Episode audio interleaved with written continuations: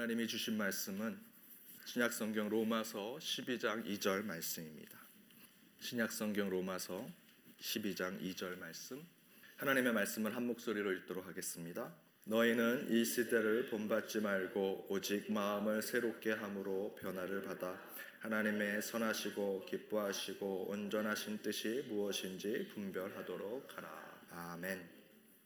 여러분이 아시는 것처럼 2차 세계 대전 당시 나치 히틀러의 독일은 아우슈비츠를 통해서 600만 명의 유대인들을 학살하고 죽였습니다.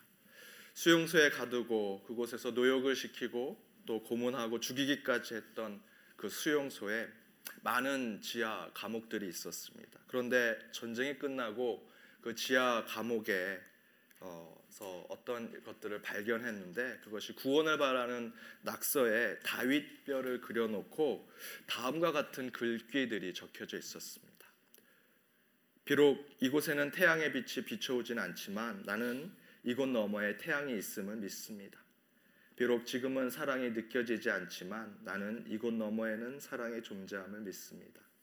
비록 지금 하나님께서는 침묵하고 계시지만 나는 이곳에서조차 하나님이 살아계심을 분명히 믿습니다.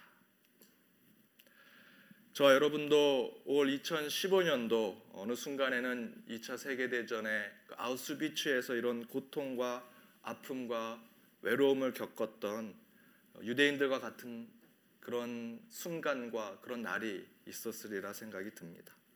하지만 여러분 그 빛도 없고 사랑도 없고 하나님의 침묵하시는 그 지하 감옥에서 그 유대인들이 여전히 빛이 이 감옥 속 너머에는 있을 것이다 믿고 사랑의 존재함을 믿고 더불어 하나님이 지금은 침묵하시지만 분명히 우리와 함께 하신다라는 것을 믿고 있었던 유대인들처럼 저와 여러분도 2015년도 그 어려운 시기에 믿음 하나 가지고 이곳까지 왔다라고 저는 믿습니다. 여러분이 어둠 속에 방황할 때 그 너머에 빛이 분명히 있었고요. 사랑이 있었습니다. 우리는 못 느꼈지만 하나님이 늘 우리와 함께 계셨음을 저는 믿습니다. 그래서 오늘 2015년 마지막 주일 이 시간이 더욱더 저희에게 소중하다라고 생각이 듭니다. 내년에도 어둡고 힘든 날이 다가올지라도 2015년도 그 믿음으로 지키셨던 그 순간, 그 날을 기억하시면서 2016년도 더 기쁨으로 맞이하시는 저와 여러분이 되기를 바랍니다. 우리 옆에 있는 분들과 이렇게 인사 나누길 원합니다. 하나님이 함께 해 주셨습니다. 하나님이 함께 해 주셨습니다.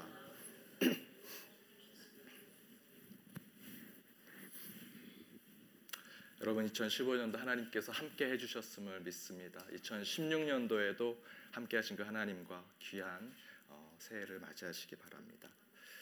2015년도 마지막 주일입니다. 한 해를 마무리하는 말씀 시리즈로 끝까지 하나님의 뜻을 갈망하라. 마지막 날 오늘은 분별 하나님의 뜻이 무엇인가라는 말씀의 주제로 함께 나누고자 합니다. 어느 날 신부가 두 수녀와 함께 신방을 갑니다. 시골길에 또 산길이고 비포장 도로라 꼬불탕 꼬불탕 합니다. 그래서 오른쪽으로 가면 오른쪽으로 기울어지고 왼쪽으로 가면 왼쪽으로 기울어집니다. 그런데 왼쪽에 있는 수녀님은 조금 못생겼습니다. 오른쪽에 있는 수녀님은 영화 배우처럼 너무나 예쁩니다. 그리고 자동차가 출발하자 그 차가 오른쪽 왼쪽으로 기울어집니다. 그랬더니 그 신부가 기도하기 시작합니다. 왼쪽으로 기울어져서 못생긴 수녀 쪽으로 기울어지면 주여 시험에 들지 말게 하옵소서. 그러다가 오른쪽으로 기울어지면 신부가 또 이렇게 기도합니다. 주여 하나님의 뜻대로 하옵소서. 우스개 이야기지만 이 안에 중요한 메시지는 우리 인간은 하나님의 뜻을 자기 마음대로 생각할 때가 있다라는 것입니다. 어설픈 기도 모임에 가면 가장 많이 나오는 말이 하나님의 뜻입니다. 무엇을 했더니 무조건 다 하나님의 뜻이라고 이야기합니다. 기도했더니 하나님의 뜻이 이루어지더라. 그것은 하나님의 뜻이고 이것은 하나님의 뜻이 아니다. 라고 그 어설픈 기도 모임에서는 계속 하나님의 뜻을 이야기합니다. 마치 정치인들이 내가 하는 것은 다 국민의 뜻을 위한 것이다라고 얘기하는 것처럼 우리 그리스도인들도 어떤 일을 하면 다 그게 하나님의 뜻이라고 얘기하는 것이죠. 국민은 그렇게 생각한 적이 없는데 정치인들이 자신의 일을 변호하려고 그것을 정당화하려고 국민의 뜻을 끌어오는 것입니다. 우리 그리스도인도 똑같습니다. 그게 하나님의 일이라고 얘기하면서 우리를 정당화시키는 것입니다.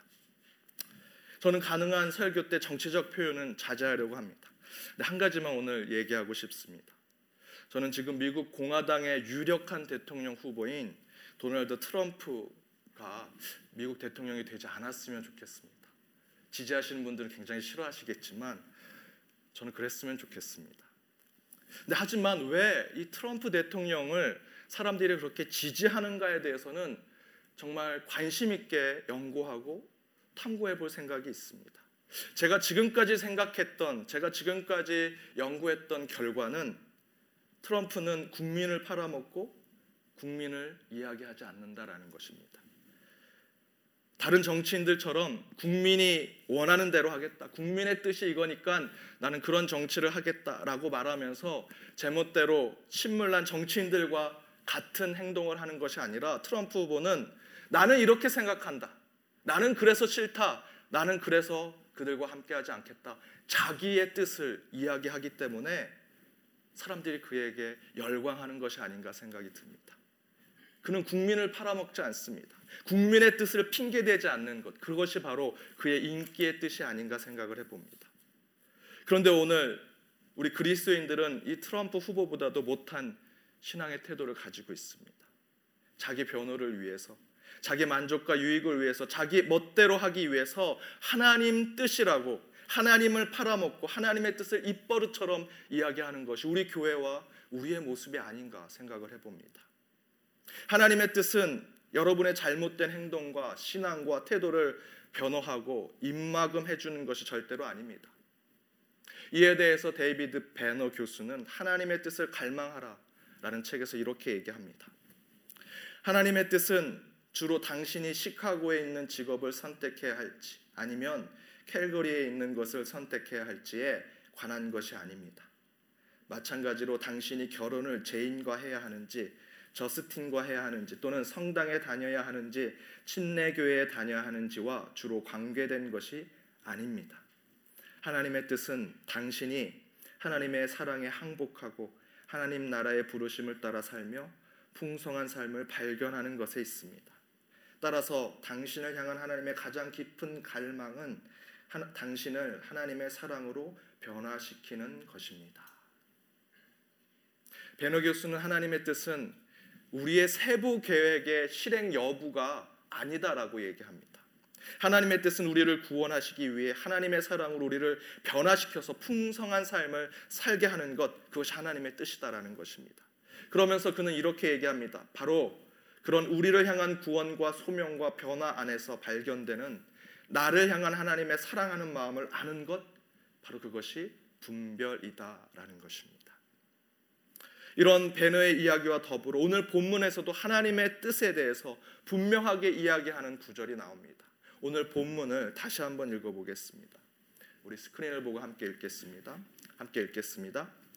너희는 이 세대를 본받지 말고 오직 마음을 새롭게 함으로 변화를 받아 하나님의 선하시고 기뻐하시고 온전하신 뜻이 무엇인지 분별하도록 하라. 풀어서 말씀드리면 이 세대 속에서는 나를 사랑으로 이끄는 것이 없습니다. 내가 영원히 사랑할 것도 없고 내가 나를 사랑할 어떤 것도 이 세상, 이 세대에는 없다라는 것입니다. 따라서 이 세대가 아니라 이 세상이 아니라 이 땅이 아니라 하나님을 통해 내가 왜 구원을 받아 이 땅에 사는지 내가 왜 변화가 되어서 이 세상에서 그 사명 가운데 살아야 하는지를 깨닫는 것 그것이 영적인 분별이라라는 것입니다. 나를 향한 하나님의 뜻을 찾는 것, 곧 이 세대도 이 세상도 세상 어느 누구도 나를 사랑하지 않는데 심지어 나 자신도 나 스스로를 사랑하지 않는데 이런 나를 사랑하셔서 불러주시고 구원해 주시고 변화하게 해 주셔서 내가 이 세상에서 해야 할 일들을 깨닫게 해 주신 그 하나님의 뜻 그것을 찾는 것이 분별이다라는 것입니다.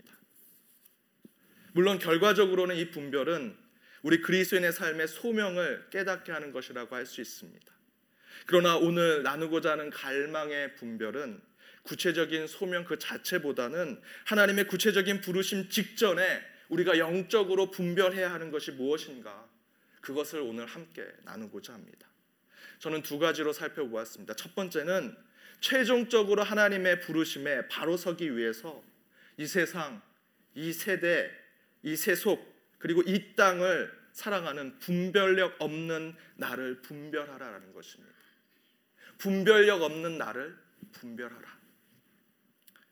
올 한 해를 돌아봅니다.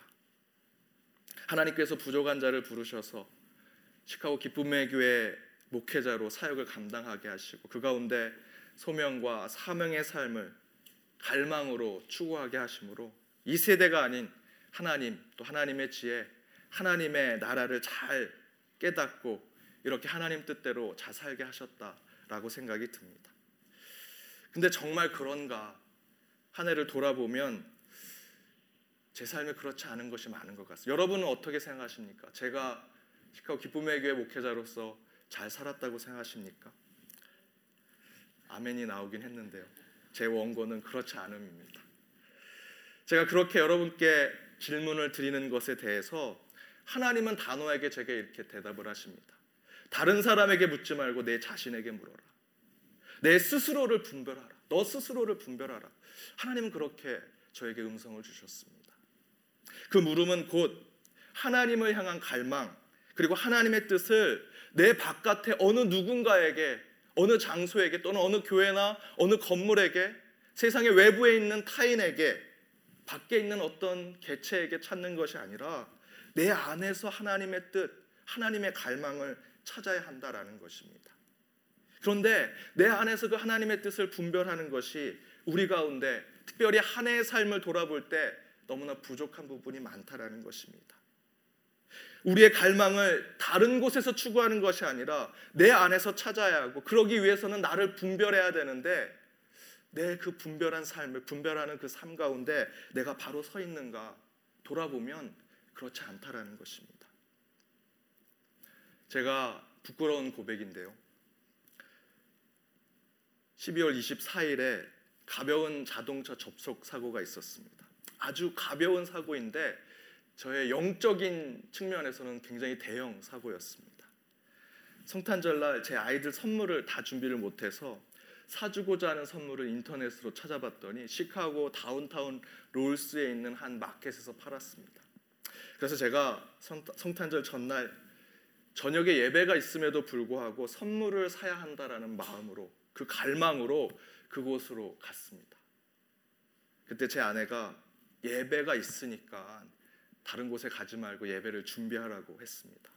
그 충고는 듣지 않고 제가 그곳에 갔습니다. 갔더니 솔드아웃이 됐어요. 이미 다 팔렸습니다.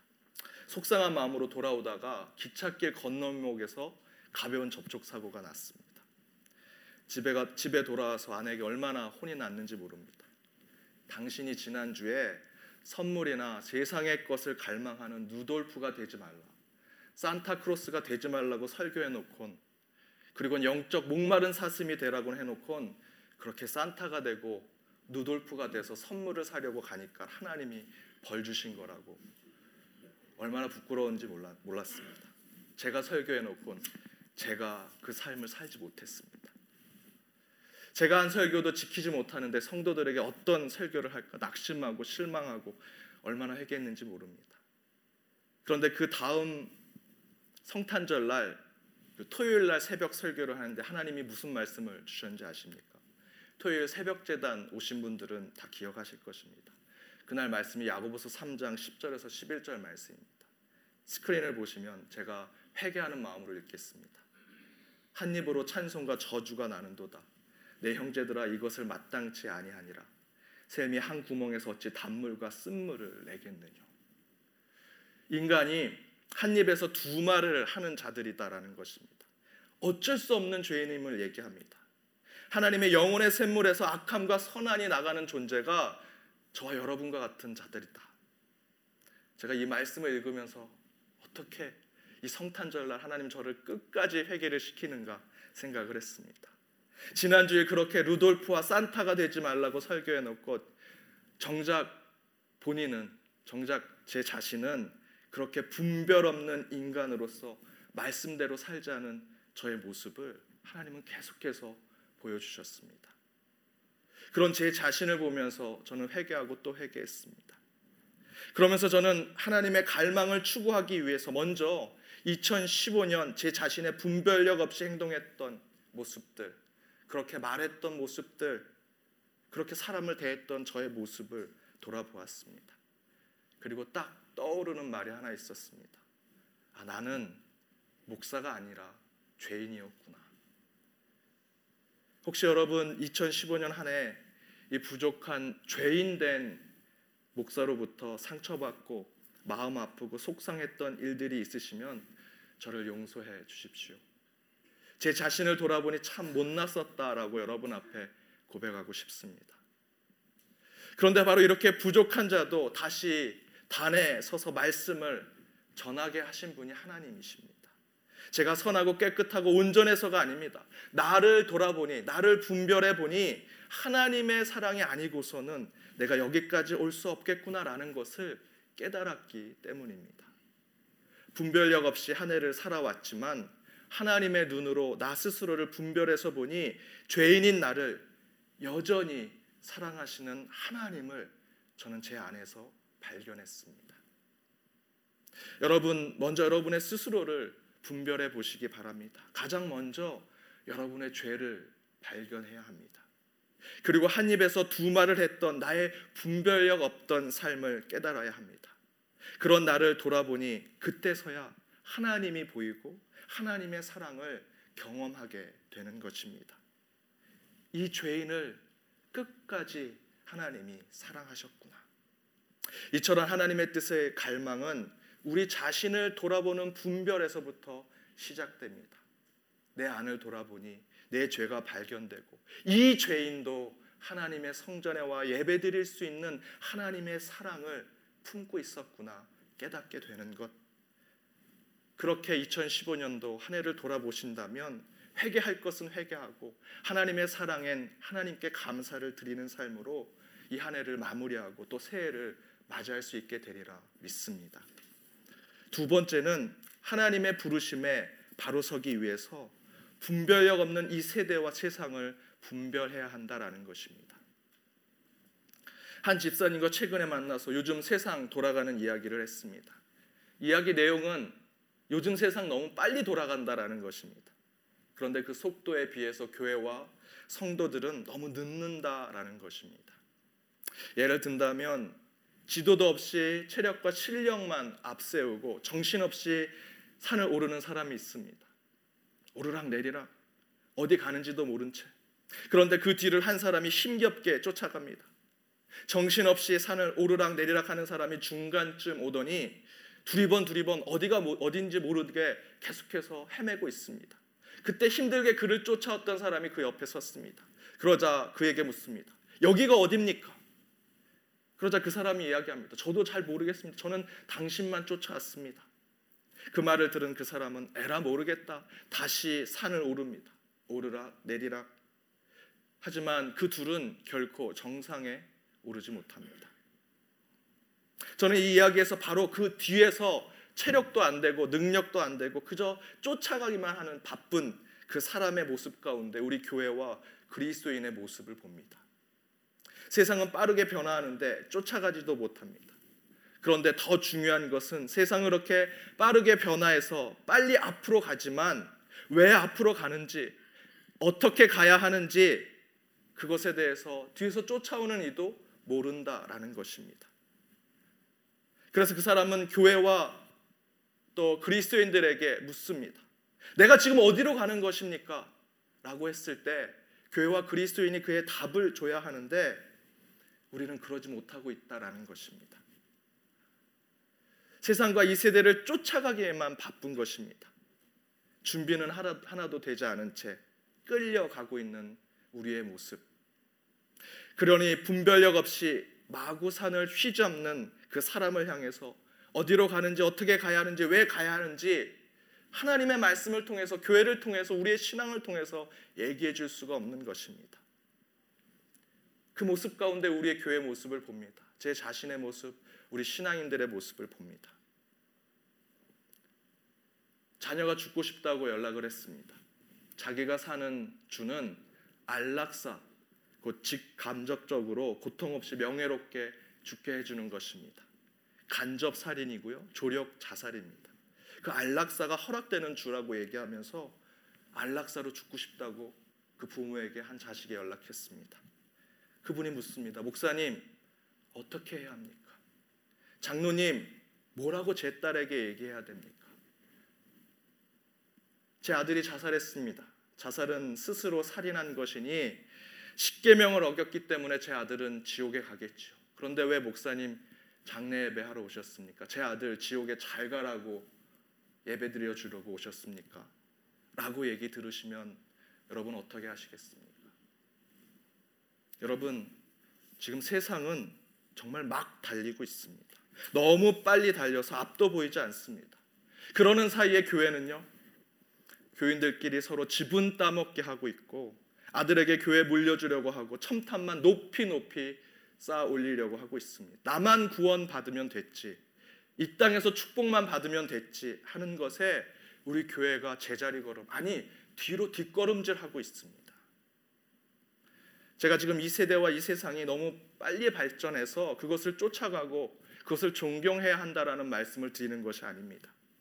지금 이 세상을 분별해야 하는데 적어도 교회와 그리스도인은 이 세상이 마구 달리는 것에 어디로 가야 하는지 어떻게 가야 하는지를 설명해 줄 수 있는 능력이 있어야 하는데 저희도 똑같이 그들을 쫓아가기에 바쁩니다. 아니, 그들을 쫓아가지도 못하고 그저 이 자리에서 서로 싸우고 나눠 먹게 하고 있는 것입니다.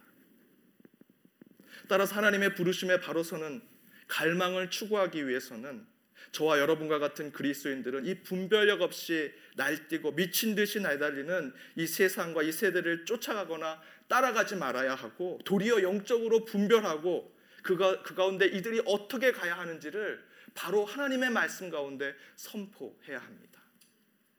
교회와 그리스도인들은 어떤 사람이 미친 듯이 뛰고 있다면 그 사람을 쫓아가는 것이 아니라 그가 왜 뛰고 있는지, 목적이 무엇인지, 어디로 가고 있는지를 바로 알아서 그를 멈추게 서, 게 하거나 그를 천천히 걷게 하거나 아니면 어디로 가야 하는지를 그 방향을 바로 알려주는 것 그것이 저와 여러분이 가져야 할 교회와 그리스도인의 참된 사명, 분별된 우리의 모습이다라는 것입니다. 심리학자 윌리엄 바커스의 책에 이런 얘기가 있습니다. 한 아이에게 일부를 줬습니다. 그럼 그 아이가 일부를 들고 밖에 나가서 친구들에게 막 자랑합니다. 난 일부를 가졌다. 그때 한 친구가 오부를 들고 오면 낙심하게 된다라고 얘기합니다. 다시 집에 와서 엄마 저에게도 오부를 주세요. 해서 오부를 주면 그 오부를 가지고 밖에 나가서 다시 오부를 갖게 됐다라고 자랑을 합니다. 그런데 다시 10부를 가져온 친구를 만나게 되면 걱정하고 근심하고 집으로 돌아가게 된다라고 얘기합니다. 여러분 우리는 분별력 없이 내달리는 이 세상과 세대를 쫓아가서는 안 됩니다. 그런데 우리는 겉으로 화려하고 유익만을 계속해서 추구하면서 이 세상을 쫓아가려고 합니다. 그렇게 되면 1불을 쥐고 5불짜리에게 실망하고 5불을 쥐고 10불짜리에게 낙심하는 삶을 반복하면서 살아가게 될 것입니다. 그러나 진정으로 하나님의 소명을 품고 갈망의 삶을 살아간다면 1불이 우리 가운데 주어질지라도 그 안에 5불, 10불, 100불을 쥐어준 사람이 옆에 있어도 그 1불의 가치와 의미를 바로 찾아서 10불, 100불, 1000불, 만불 이상의 것으로 사용하는 모습 그것이 분별력 있는 우리 그리스도인과 교회의 모습이라 믿습니다. 사랑하는 여러분, 세상과 세대를 쫓아가지 마십시오.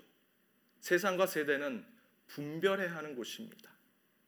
그 안에서 하나님의 뜻을 찾으시기 바랍니다. 그때 우리의 삶이 하나님의 바른 갈망으로 나아가게 되리라 믿습니다.